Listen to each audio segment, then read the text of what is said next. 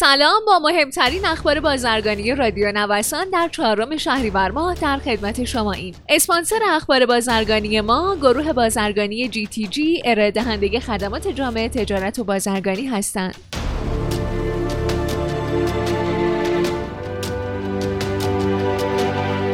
بر اساس بخشنامه سازمان توسعه تجارت، عملیات صدور کارت بازرگانی از تاریخ یک پنج نود و نه و تمدید کارت بازرگانی از تاریخ پانزده پنج نود و نه در سامانه یک پارچه کارت بازرگانی هوشمند اتاق بازرگانی متوقف و این فرایند صرفاً باید از طریق سامانه جامعه تجارت انجام بشه. این در حالیه که تعدادی از متقاضیان صدور و تمدید کارت بازرگانی طی ماه‌های قبل فرایند درخواست خودشون رو از طریق سامانه یک پارچه کارت بازرگانی هوشمند انجام دادن و درخواست اونها در مرحله تایید نهایی قرار گرفته.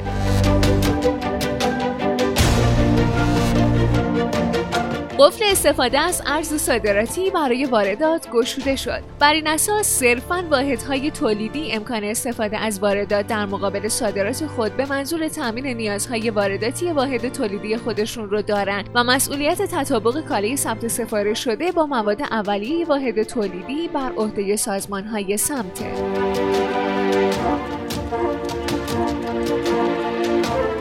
عوارض صادرات تخم مرغ برای شهریور ماه در راستای حمایت از تولید کنندگان از ابتدای شهریور ماه ملغی و حذف شد.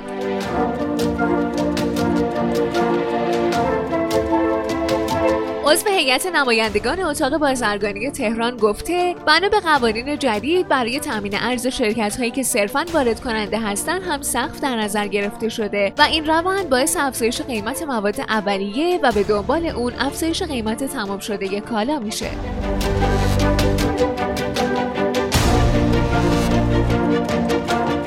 سخنگوی گمرک ایران اعلام کرده میزان ارزش تجارت خارجی ایران با مجموع کشورهای سی آی اس در سال نود و هشت بیش از سه میلیارد و دویست و نود و هشت میلیون دلار بوده. همینطور اضافه کرده بیشترین مقاصد صادراتی ایران در بین کشورهای همسود سی آی اس به روسیه با بیش از چهارصد و پنجاه و هفت میلیون دلار، آذربایجان با بیش از چهارصد و بیست و نه میلیون دلار و ارمنستان با دویست و سی و یک میلیون دلاره و این در حالیه که اصلی ترین شرکای ایران در بین کشورهای همسود در واردات روسیه با بیش از یک میلیارد و صد و هفتاد میلیون دلار، ازبکستان با صد و چهل و هفت میلیون دلار و قزاقستان با صد و چهار میلیون دلاره.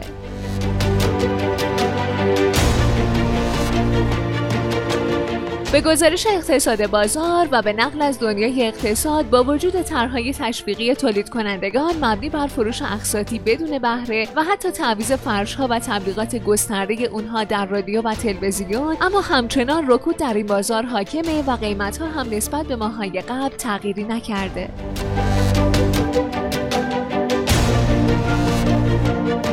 اعلام تازه معاون فنی امور گمرکی ایران از این حکایت داره که تمام محموله‌های برنج وارداتی رسوب بنادر که تا قبل از پایان مرداد ماه وارد بنادر و گمرک شدن و دارای قبض انبار یا اعلامیه ورود هستند، بدون هر گونه محدودیتی تخصیص و تامین ارز شدن و ترخیص اونها مشمول ممنوعیت نمیشه.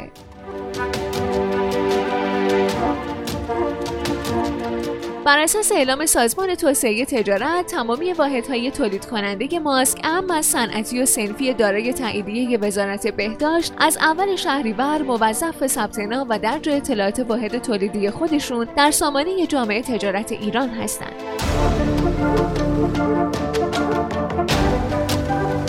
ترکیه مدعی بی‌نیازی از واردات گاز شد. وزیر انرژی ترکیه گفته با توجه به اکتشافات گاز ما کاهش شدید در واردات از روسیه، ایران و آذربایجان رو انتظار داریم و گازی که خودمون تولید می‌کنیم اقتصادی تر از گاز وارداتی خواهد بود.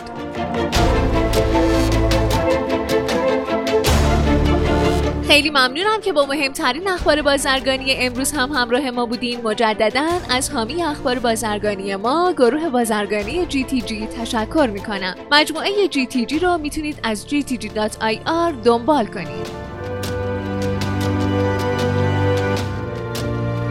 شما شنونده مهمترین اخبار بازرگانی روز از رادیو نوسان هستید.